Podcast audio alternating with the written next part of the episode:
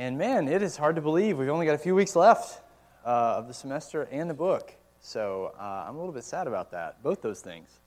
Um, but we're not there yet. We're not at the end yet. So uh, this has just been such an incredible study from my heart. Mary was asking me if Philippians has been my favorite book, and usually it's like not a fair question because whatever book I'm teaching is my favorite um, at that moment. That's how it works.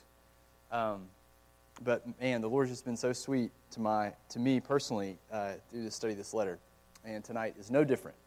So we'll be in Ephesians. Uh, Ephesians. We'll be in Philippians four. Uh, wow, went way back there. Um, in Philippians four, so you can go ahead and turn there if you are not there already. Well, a few years back, a worldwide Gallup report showed that anxiety was and still is on the rise. Does that surprise anybody? No. They interviewed over 150,000 people across 140 different countries. And according to this study, people across all the planet are experiencing increased levels of stress. Record levels, in fact.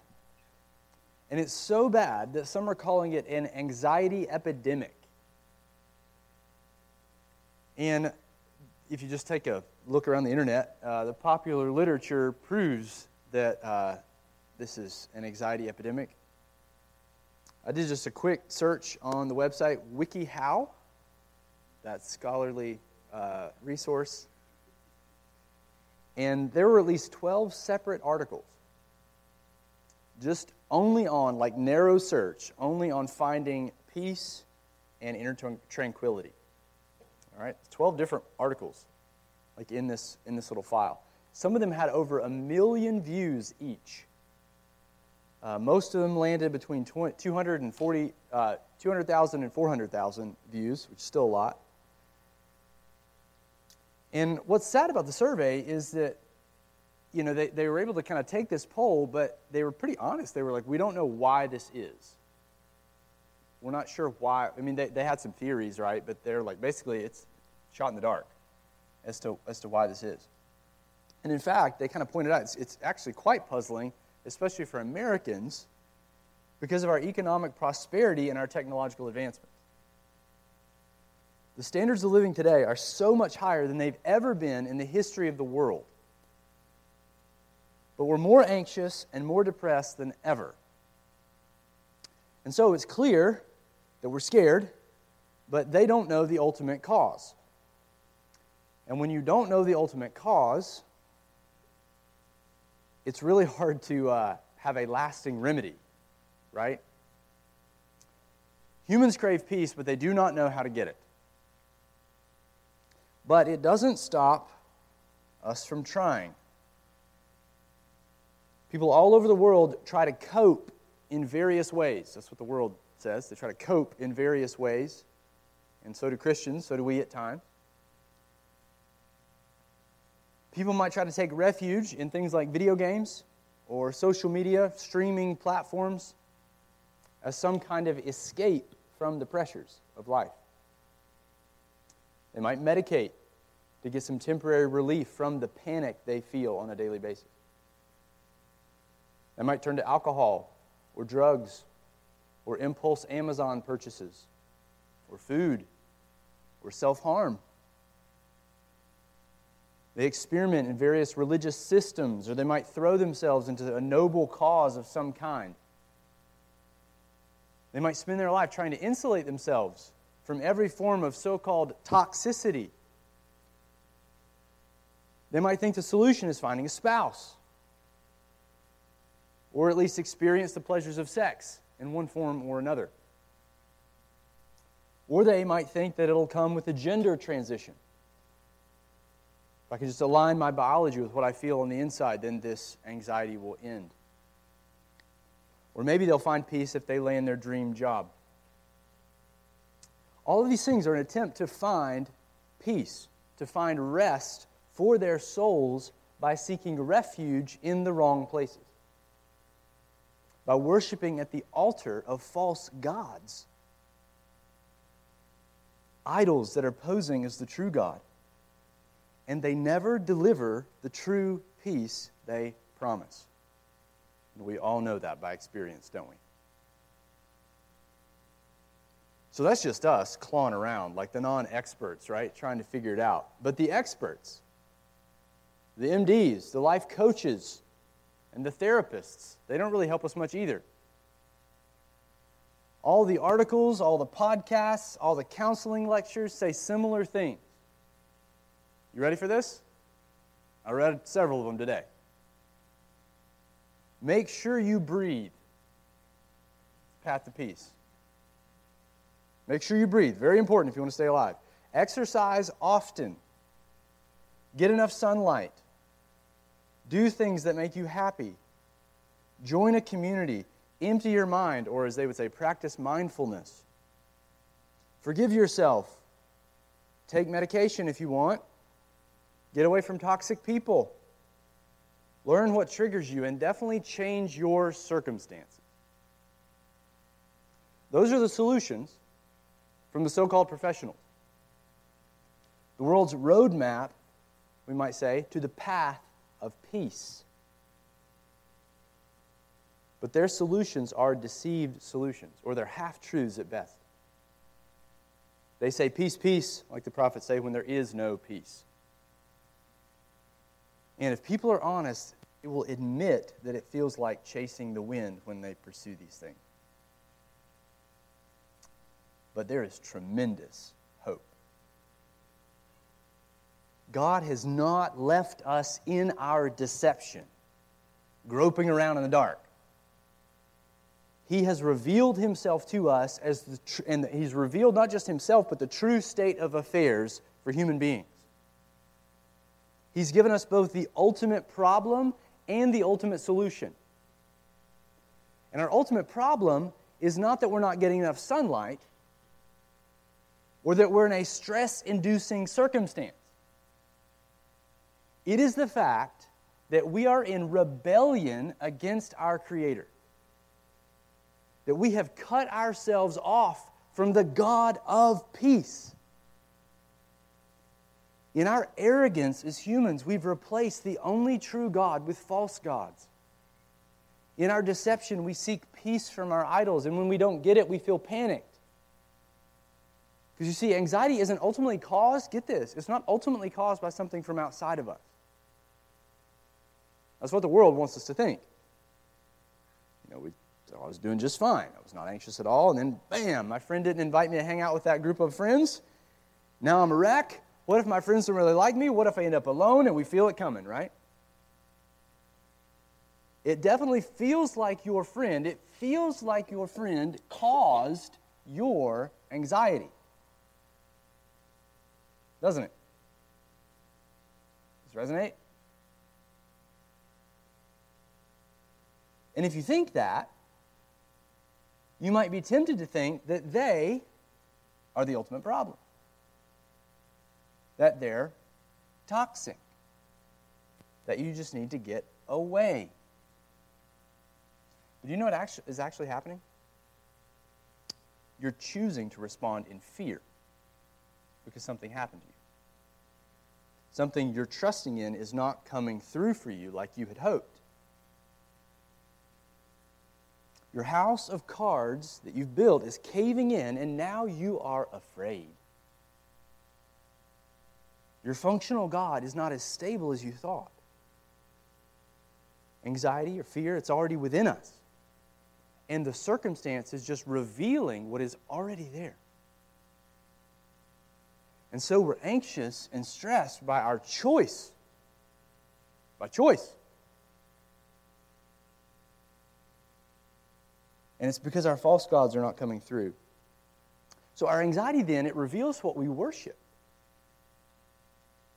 It reveals our lack of trust in our Creator, the one true and living God. And that's sin. And that's the ultimate problem. We don't have peace because we're at war with a God of peace. And so the Bible shines light on the problem. And as hard as that is to see, as hard as that is to admit about ourselves, that is our only hope. Because when we correctly diagnose the problem, it puts us on the right trajectory for the solution. And when we do that, we're not the, we're not the perpetual victim anymore. And hallelujah, because that is a bad place to be. That's a bad state to live in. There's no hope in that. We're not the perpetual victim anymore. We're not subject to circumstances outside of our control. When we realize that our fear is actually sinful and is rooted in idolatry, we can do something about it. The Lord reveals this to us so we'll humble ourselves and return to Him. And that's where it gets almost too good to be true. Because you see, the God of peace, He has already anticipated and met our greatest need. In His great love for us, in His bottomless mercy to idol worshippers, He sent His Son to die for our rebellion against Him. God Himself made terms for peace. He offers full pardon, free, and for all who will trust Him to all who will come back to him. The God of peace has made peace, Ephesians 2 says, by the blood of the cross. And for those of us who have come to Christ, this means that all our distrust, all our idolatry, all our anxiousness was punished when Jesus died on the cross. Ephesians 2 says that Christ made peace between us and God. He made that peace. It says He reconciled us to God through the cross. And what that means for the Christian is this no matter what you feel, you are already at peace with God. You are already at peace with Him because of what Jesus has done, whether you feel it or not. If you've owned your sin, if you've turned to the Lord, if you've turned to Him in faith, if you have entered into His peace. Jesus himself is your peace, Paul says in Ephesians 2:14. You are no longer at war with him. You have been restored to your creator, the God of peace, by your incorporation into Christ. And now, if that's not good enough, here's where it gets really good like everything else in the Christian life, God is now in the process of helping us, you ready for it? Experience that peace. The peace we've been given freely in Christ. He is at work within us to help us progressively experience that very peace today, right now, in the midst of all our toxic circumstances. And it's a peace that Paul says here in chapter 4 passes all understanding.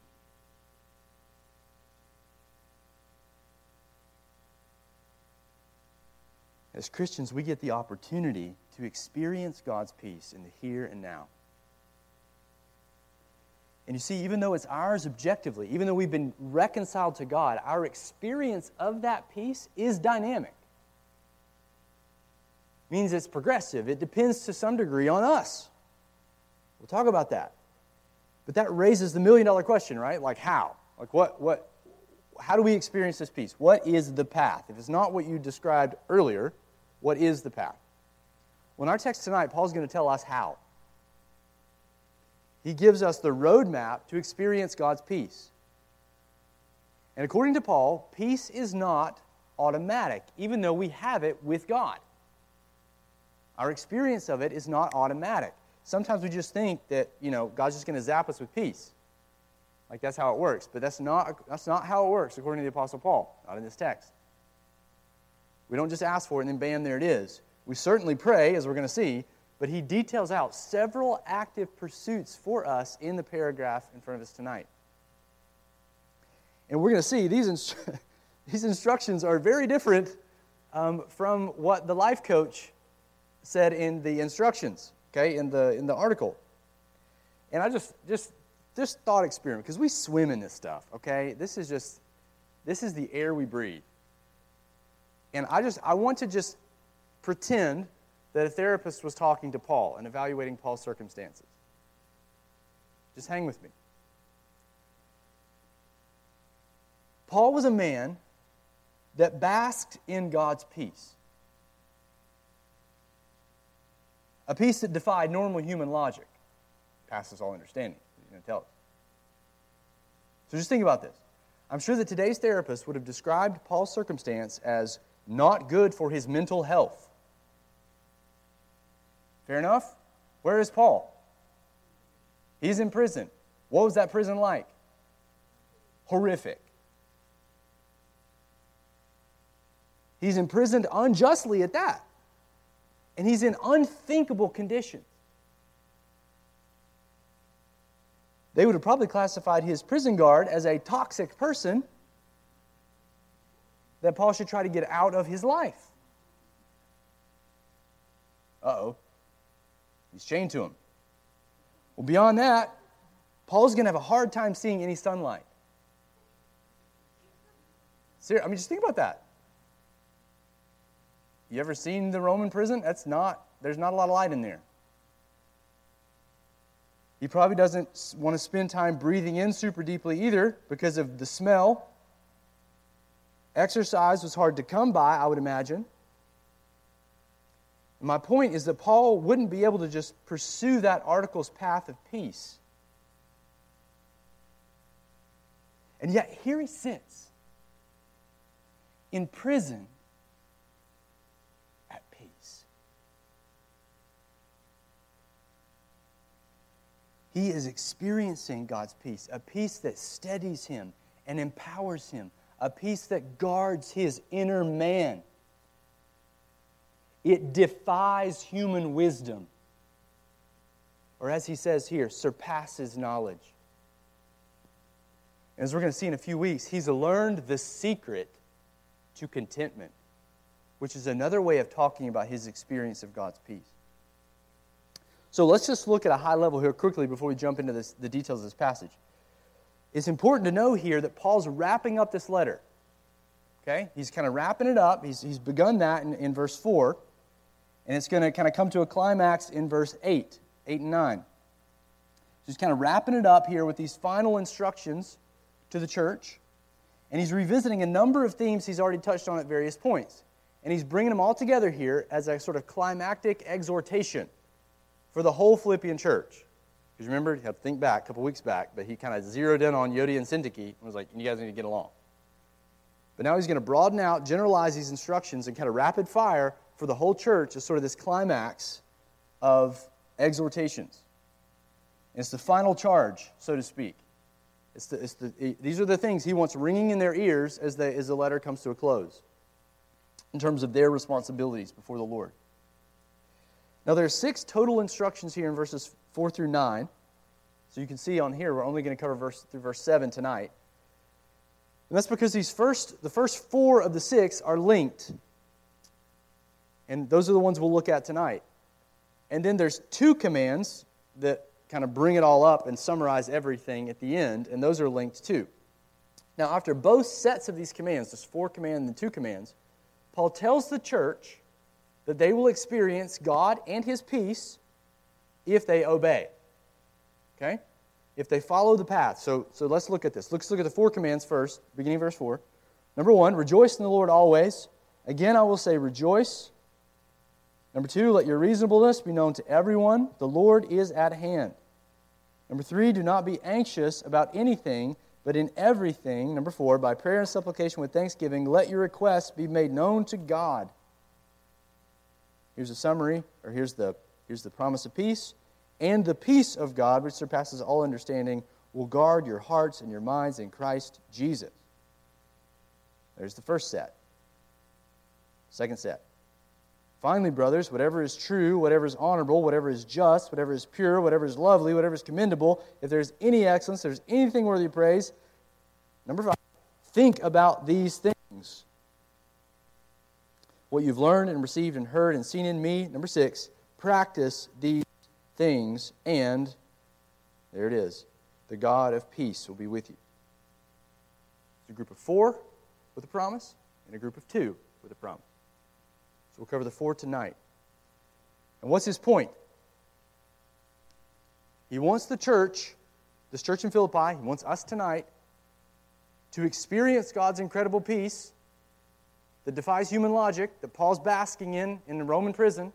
He wants us to experience that too. And he illumines the path to get us there. So we're going to look at these four pursuits. We'll call them maybe four initial pursuits, because we'll, there'll be two more next week. But these four initial pursuits to experience God's peace. We'll just unpack these. You know, we've talked about some of this stuff at different points, so I'll, I'll be a bit briefer in these different, at different points here. But there's four pursuits, and they're pretty straightforward. Uh, I've summarized them in this way. You know, number one, the first pursuit is this it involves rejoicing in Christ, even in your toughest circumstances. This first pursuit involves rejoicing in Christ, even in the most difficult circumstances you find yourself in. Paul writes in verse 4 Rejoice in the Lord always. Again, I will say, rejoice. So, if we want to consistently experience God's peace, we find down in verse 7.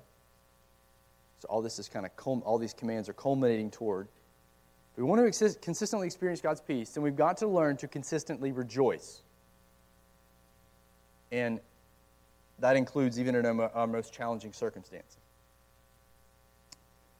It's so important to Paul, joy is so crucial for the Christian life, that he repeats himself a second time, even in the same sentence. Rejoice in the Lord always. Again, I will say, rejoice. Now, I know this sounds almost impossible when you're thinking about that. Rejoice in every circumstance. Like, that's pie in the sky stuff. Uh, it's discouraging because I, you know, don't do that. But I think this is one of the most hope filled commands in Scripture, and we'll, we'll see why that is in a moment. But let's just dig into the, de- the details here and uh, kind of pick this apart. First, what is he commanding us when he tells us to rejoice? What is the essence of it? Is he commanding us to have some feeling only? Well, if you remember back, probably, probably about two months ago, uh, Paul's already given us this command back in chapter 3, and we looked in depth at that command to rejoice there. I'd recommend you go back if you want a detailed look at this. You missed that, go back and check that out. And when we covered it, then we said that joy definitely has an emotional element to it. It's not like, I'm joyful, you know, like a robot. Like it's, there's an emotional element to joy. But it goes beyond mere emotion. We defined it then as a deep attitude of good cheer, hope, and optimism. That's not my definition. That was a different guy, but I liked it. A deep attitude of good cheer, hope, and optimism. And so when Paul commands us to rejoice, he's commanding us to adopt a particular way of thinking that impacts our attitudes and eventually our emotions. It's a particular way of thinking that impacts our attitudes and eventually even our emotions. In other words, he's telling us that we must choose, choose volitionally to be of good cheer. We must choose to be hopeful. We must choose to be optimistic. But how? You know, what, how, do we, how do we do that? Well, second, notice this next phrase. He says, rejoice in the Lord. We're not rejoicing in our circumstances. But what are we rejoicing in? Christ, right? We're rejoicing in the Lord. That means the Lord is the ultimate object of our joy. We've turned from our worthless idolatries and false hopes. We've turned to Him. We've turned to Christ, our true God. He's forgiven us, He's made us alive, He's with us in every circumstance. He's ready to help and commune with us, as we're going to see. He's committed to leading us to the new creation, to seeing us through death, to raising our bodies, to promoting us to glorious work in the coming kingdom. and absolutely nothing can separate us from His love. Nothing can thwart His eternal and good plans for us. We are safe in His hands. Even if we die for the sake of Christ, we're safe in His hands now and eternally. And this means we always have a reason to rejoice. The well never runs dry because Christ never stops loving us. He never stops working in us, even when we sputter and fail in our sin. He never disowns us. Our worst circumstances can't diminish His good plans for us in one iota. Our worst fears can't dislodge us from His faithful hands or drain our certain inheritance in any way. And so, Paul says, we must rejoice in Christ always. Meaning, in every circumstance. The good circumstances, the boring circumstances, and even the bad circumstances. In the good ones, we rejoice in Christ for giving us a tiny little foretaste of what the new creation is going to be like. He's not miserly. The warm spring day, the embrace of a friend, a delicious cup of single origin coffee. You can laugh. That's a gift, right? That's from the Lord. When the girl says she's going to marry you, praise the Lord. Jojo.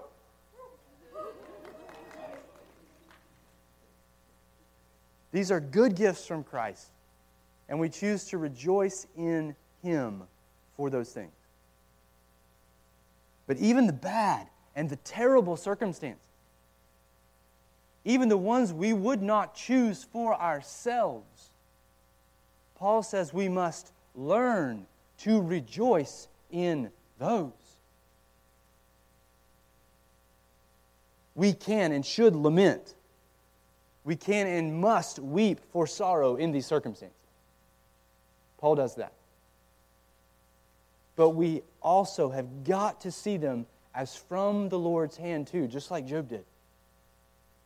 We've got to know that God tests the righteous, that He refines our faith, that He conforms us to Christ's image through suffering. We can't be immature and start doubting the Lord.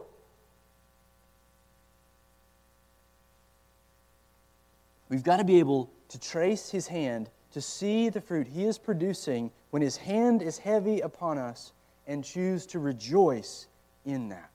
James 1.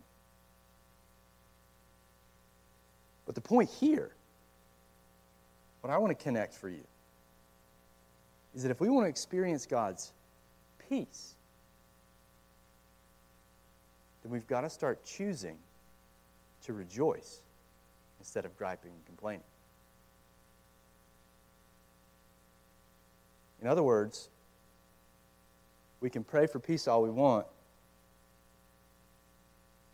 but if we're discontent, we ain't going to get it. Choosing to rejoice is like turning the spigot. Then the water of peace comes gushing out. It's the way the Lord's designed it. And it makes sense, doesn't it? I mean, if we're not rejoicing, that means we're not trusting the Lord. We're pushing against His purposes when He does something we don't like. And so He's not going to give us that inner tranquility of soul that He's in perfect union with us now, like in terms of like our, our communion with Him, when we're saying, I don't trust you. We can sing all the worship songs we want, but if we're not rejoicing in our trials, we don't trust Him.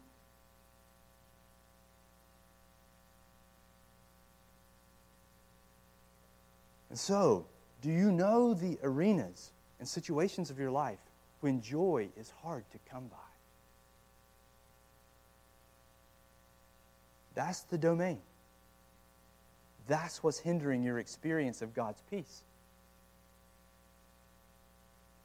As you learn to rejoice in that area, guess what's going to happen? You're going to start be, you're going to be evidencing more of God's peace You're going to experience it in a way that passes understanding, that defies human logic. But that's not all Paul says in this text. There's a second pursuit here that he says, and it, it involves displaying gentleness in the face of provocation. It involves being gracious in those toxic relationships.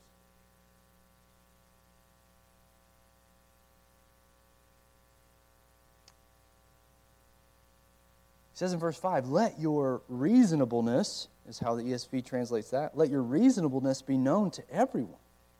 The Lord is at hand. So, as we learn to rejoice before the Lord in every circumstance, that joy toward Him will come out in a gentle disposition and gentle speech toward others. In fact, Paul's emphasis here is that it'll be most manifested when it's directed not just toward the church, but toward, notice what he says, all men. In other words, all people,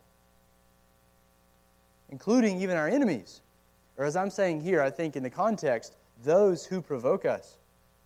Because that's what this church was experiencing. As we're going to see, this is another essential pursuit when it comes to experiencing God's surpassing peace. But let's dial in on a few, a few of these details. First, we need to wrap our minds around what the ESV translates as reasonableness. Okay? So, what, what exactly is he telling us to display toward other people? What's, what should be on the billboard? What should we be displaying? What is this word? Well, it's kind of difficult to capture in English, and if you just kind of take a quick glance around several translations, you're going to notice them trying to grapple with how best to render this word. Just give you an idea. ESV, reasonableness. NASB, gentle spirit, or gentleness, New, new uh, NIV, New King James. Considerate spirit, or considerate. Moderation, King James. Graciousness, Holman Christian Standard. Forbearance, your forbearing spirit, one, one lexicon said. So it's like, whoa, what are, we, what are we talking about here? Well, of all of those, I think you can kind of dial that in. I probably like either gentleness, just as a, as a kind of blanket statement, or probably graciousness is best in this context. Because gentleness kind of has the idea of like a, a, tenderness, which is really good, and I think in, in this word, but there's also this idea that within this context and this term itself of a, of a provocation that's happening and the person just being gracious and gentle. So I, I like both of those. And, and I mean, they're forbearing, they're being patient. All of that's kind of wrapped up into, into this term. And because what Paul's getting at is we don't respond in some kind of fleshly way to being provoked. That's what he's saying here. We don't respond in some kind of fleshly way when we're provoked. It's the opposite of violence. 1 Timothy 3 3. Okay? It's the opposite of violence. In the qualification of an elder, he's not to be violent, but gentle, it says. It's the opposite of being argumentative and contentious. Titus 3 2. It's the, it's the opposite of demanding others to give us what we think we deserve.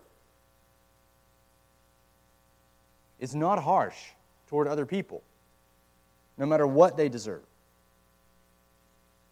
If you want a positive example, it's how Christ responded on the cross to those who crucified him, who were hurling insults at him and abusing him.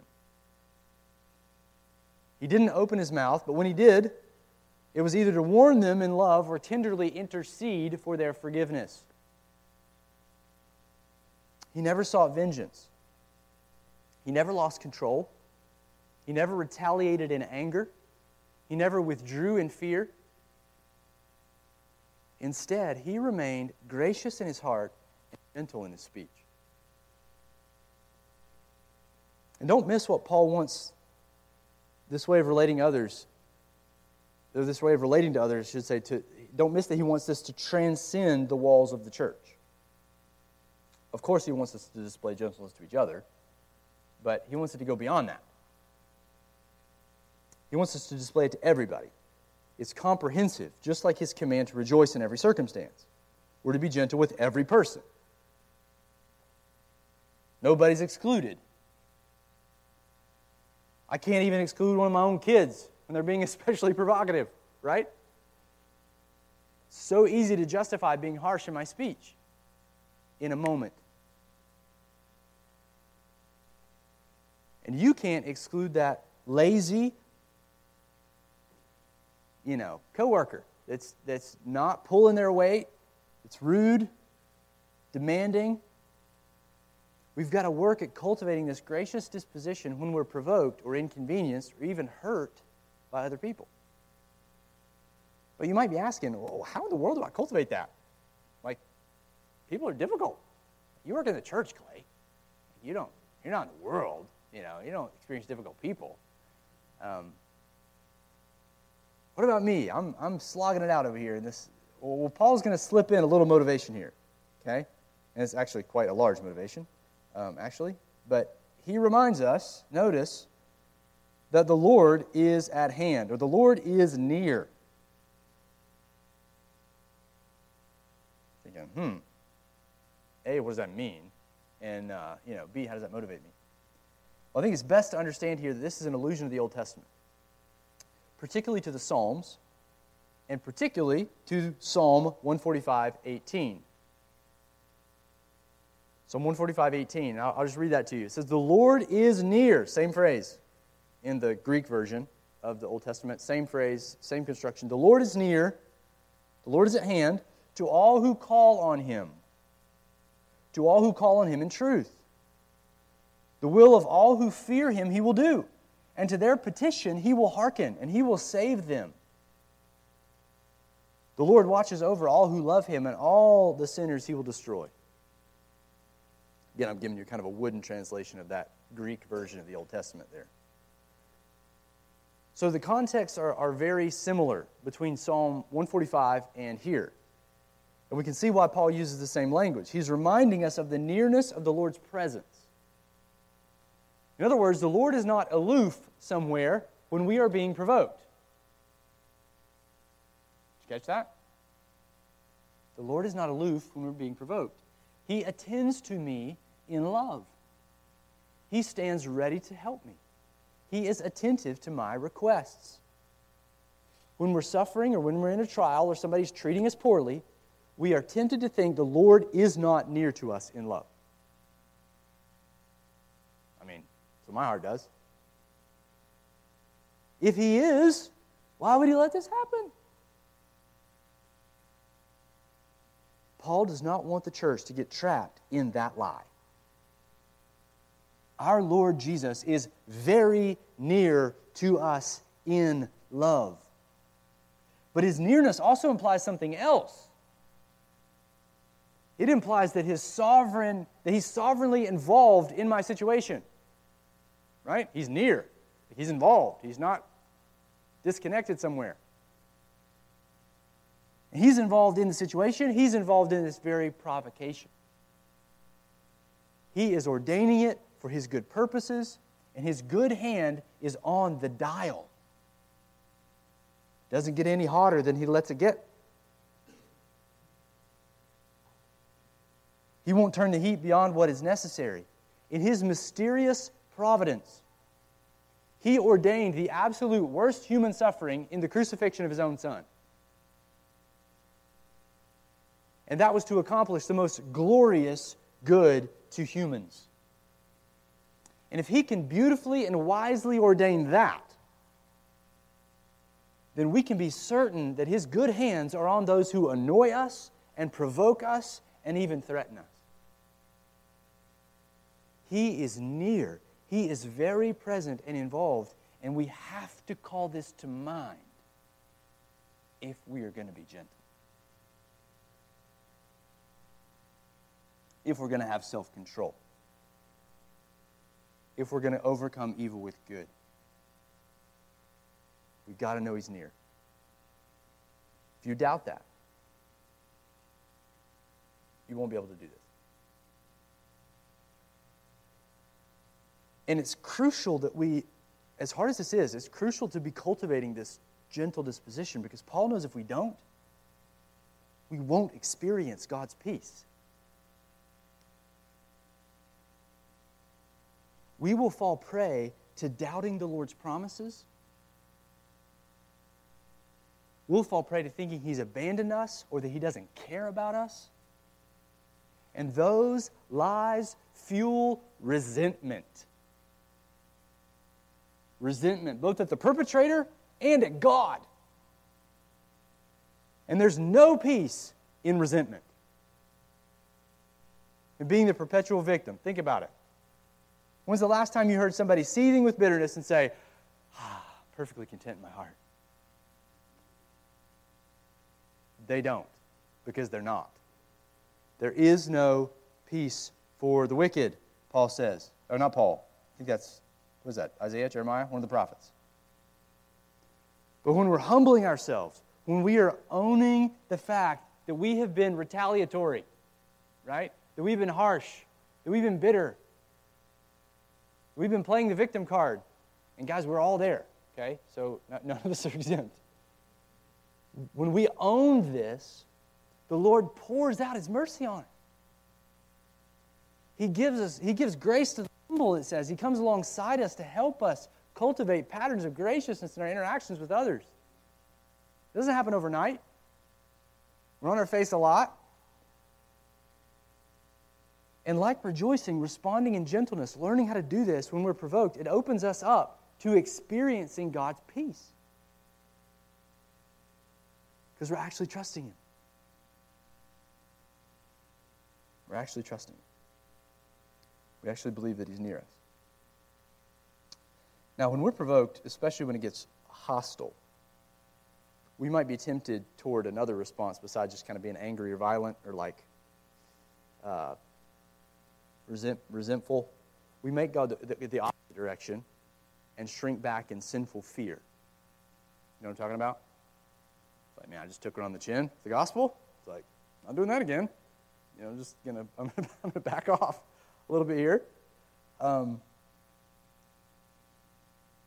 but when we remember the Lord is near, this is going to fill us with courage too, and it'll help us in our third pursuit of refusing to succumb to sinful fears, what he says.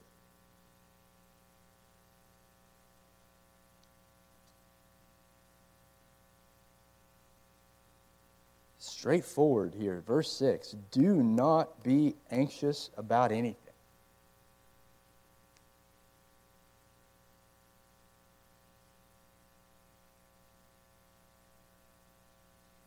Again, another comprehensive statement that seems impossible on the surface. Like we talked about at the beginning of the sermon, sinful fear is one of the most common hindrances to experiencing God's peace. Paul knows that if we let it run unconfronted in any circumstance or sphere of our lives, it will stop up our experience of God's peace. Catch that? If we let it go, we don't deal with it, just let it run. We call it something else. Paul knows that it will stop up our experience of peace. And so he says we have to refuse to let it gain ground in our life. Do not be anxious for anything. Now, with a statement like that, it's important to highlight what Paul's not saying. He's not saying we should never be nervous, we should never feel butterflies, or we, we shouldn't even have concern over troubling circumstances. He's not saying we shouldn't exercise caution in the daily activities of our lives. Even Paul says he was concerned, literally, same word, he was anxious in a positive sense about the Philippians. he says that's why he sent Epaphroditus back to them in chapter 2, verse 28. I'm eager to send him, therefore, that you may rejoice at seeing him again and that I may be less anxious. So, there's a normal concern that we have for each other and in our lives, generally. So, how can we tell the difference between sinful fear and loving concern? Well, one of them flows from faith, and the other one does not. That's your litmus test. One of them flows from faith, and, and the other doesn't. It's because I trust God, and it's because I believe His Word, that I'm concerned for you. Right? I want you to be careful. I'll even feel emotionally wrapped up in your well being. That's the concern. But when it's sinful, it's not flowing from faith. Unbelief is at the headwaters. Sinful fear frets and does not trust God's good promises. Often, God's not even in the picture when we're afraid. And Paul's saying we've got to own that. We've got to own that as sin. We have to confess it and seek help if we need to, but we've got to work to battle it. He's not saying we're just going to overcome it, you know, with one prayer at night or whatever. Like this, these are fears are very gripping. I understand. I wake up with them. But we have to do battle with it. We can't just let it go unchecked because it's clogging up our experience of God's peace. But you might be wondering, how do I fight sinful fear when I feel so dominated by it? Well, that's its own sermon, okay? So maybe we can do that over the summer or something like that. I don't know. But for now, Paul provides an answer in our fourth pursuit. Notice he says, Be anxious for nothing, but, in other words, he's giving us an alternative. Don't be anxious, but here's the way to fight. Here's the way to fight your fear learn to really pray in faith. Or I'm saying it here. It involves communing with your present Lord. Communing with your present Lord.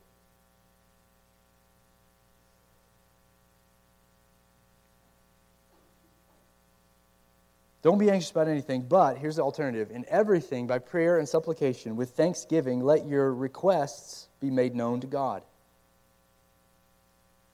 So, what's he saying? He's saying when you're scared, commune with your Lord. He's saying learn to cultivate a dependent, expectant, and grateful life of prayer, of sweet communion with your very present Lord. He's already there. So let's just real quick unpack this last pursuit, and then we'll wrap it up. Notice that we have yet again another comprehensive statement. Kind of get the, get the picture here at the end of the letter. Paul's pulling, pulling out stops.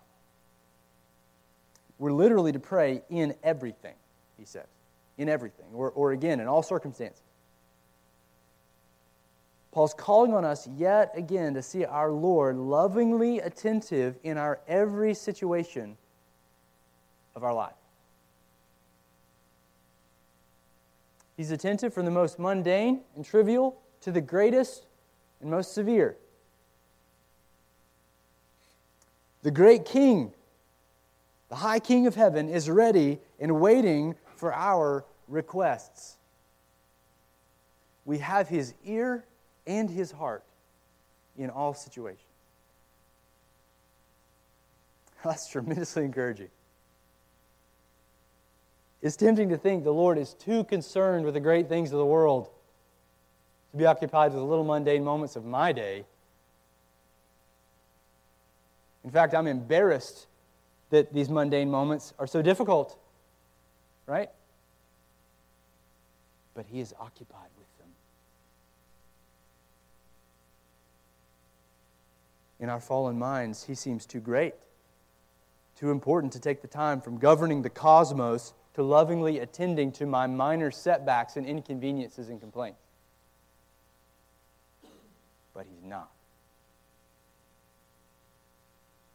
He's not too busy. He knows your frame. He knows you better than you know yourself. And He is with you. The Lord is near to all who call on Him. He will listen to their petition. You know what that means? He really does hear your prayer.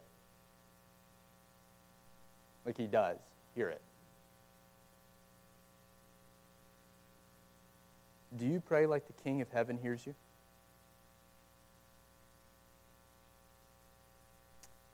Do you pray like the sovereign of the universe is leaning in, undistracted, his eyes fixed on you, his heart teeming with compassion for you? Or to say it a little bit differently, are you praying in faith? I know in my life I have to consciously remember the God I'm praying to. I've got to recall these things as I go into this throne room to pray. And not only does he tell us he cares, but he also promises that he will come to our aid. The King of the universe will come to help us when we ask him. He comes with his infinite resources, with the power that created the universe. The Psalms testify to the responsiveness of the Lord to his people. Out of my distress, I called on the Lord, and the Lord answered me and set me free. The Lord is on my side. I will not fear. What can man do to me? The Lord is on my side as my helper. I shall look in triumph on those who hate me. Psalm 118. So Paul says very simply we should pray in every situation and in all seasons, and especially when we are afraid. Appeal to him about your fears. Tell him you are afraid. Tell him you need his help. Humble yourself. Ask him to come help you stand courageous and strong in the face of fear. Ask for his help in renewing your mind and stepping out in obedient faith when you are terrified. Affirm his own promises back to him about his character. Lord, I know you're good and that you do good. That is what you have said. You promise to me that you care and that you are sovereignly in control of the situation. Help me to trust you Help me to fight my fears and act in obedience in this situation. That's fighting fear in prayer. But I want you to notice something else about what he says here. Paul draws out how we should make our prayers and supplications. Did you catch what he said there?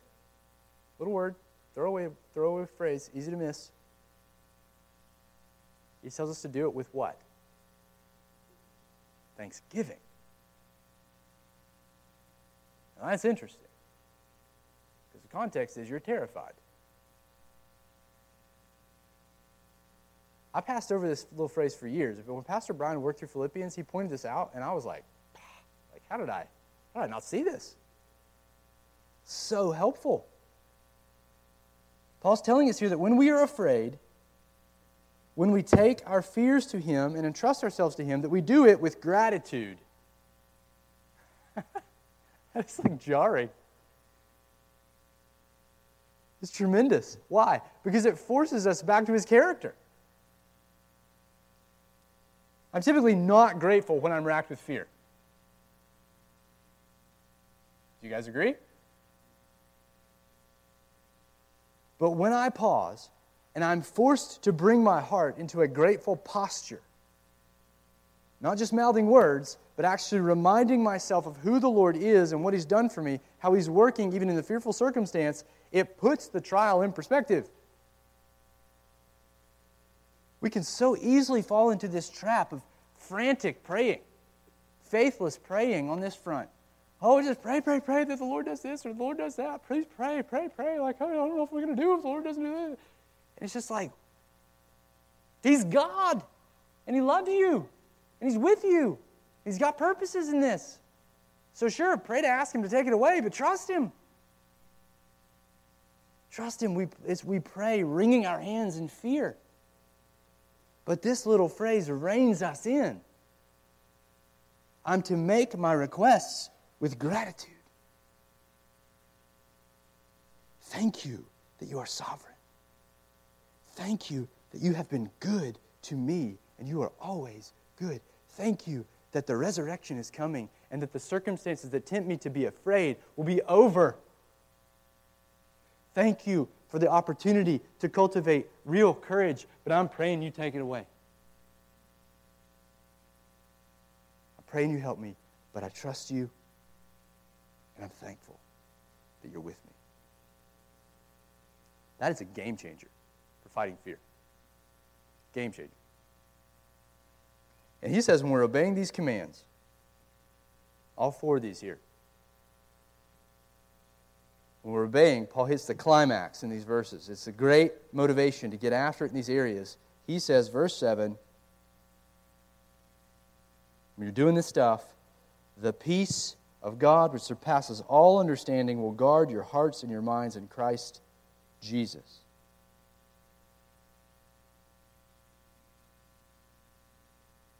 Picture Paul telling you that. Smile on his face. Paul's great promise is that as we pursue these targets, as we work at rejoicing consistently, as we cultivate graciousness toward difficult people, as we really do battle with our fears, especially as we learn to commune with our Lord, the floodgates of God's peace will open to us. We'll experience in real time, in this present age, the peace He has already accomplished for us, that objective peace that is ours in Christ. We will experience it today. And not just experience God's peace, as true as that is. The text actually says something a little different, doesn't it? He says that there's a bit more here. What does he describe God's peace as doing? Guarding. God guards us. His peace protects our inner person our hearts and our minds. As we cultivate joy, as we cultivate gentleness and fearlessness and dependence, we are tasting the goodness of the Lord. We're experiencing His peace, yes.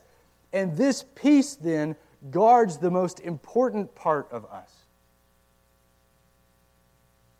our hearts and our minds. God keeps us from further deceptions and idolatry by His perfect peace. It stands as a guard over our hearts and our minds. What a promise.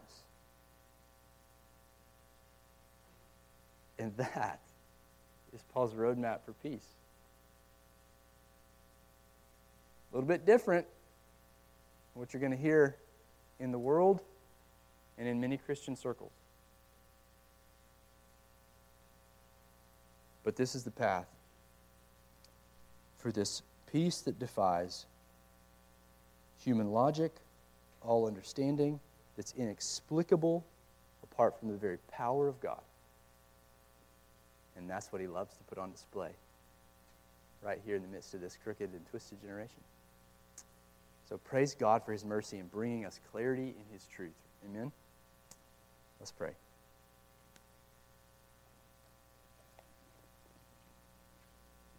Father, we look at these commands. And the last thing you want us to do is to walk away from this discouraged. You want our hearts teeming with hope because there's always, always reasons to be happy in Christ. There's a way to be different in this world and gentle instead of retaliatory, to escape perpetual victimhood and blame shifting and, and the rat race of all of that and, and to live in freedom and joy. To experience your peace. Lord, we confess our sins. We, we know that we fall far short of these ideals, but you don't ask us to be perfect. You ask us to trust you. You've already made us perfect in Christ. You've already granted us your peace. And so now, Lord, we do, we pray that you would help us to be faithful, more faithful tomorrow in some of these areas. Help us to dial in on one or two of these that stood out to us tonight. And to look to put these things into practice so we can experience more of your peace and be used by you ultimately to bring others to the God of peace. And we pray in Christ's name. Amen.